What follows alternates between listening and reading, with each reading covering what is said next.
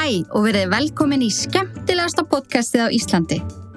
Podcastáttin Inga og Drögsi. Vilt ekki heilsa krökkunum Drögsi?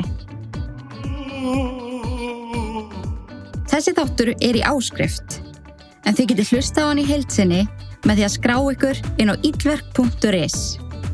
En hér kemur brot úr þætti dagsins. Svona sko, nú erum við tilbúin í þáttin. Ert þú tilbúin Drögsi?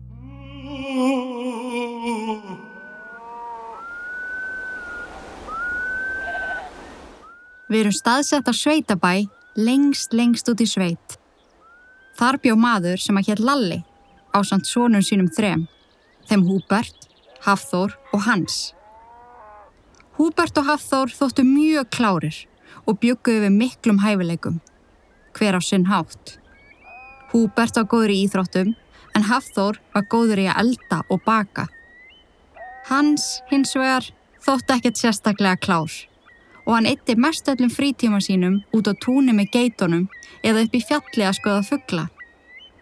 Húbert og Hafþór höfðu alla æfi kefst um að vera betri bróðurinn en nú hófst keppnin fyrir alvöru. Því báðir voru þeir skotnir í sömu stelpunni og þeim langaði báðum að byggja hann um að vera kærastan sín.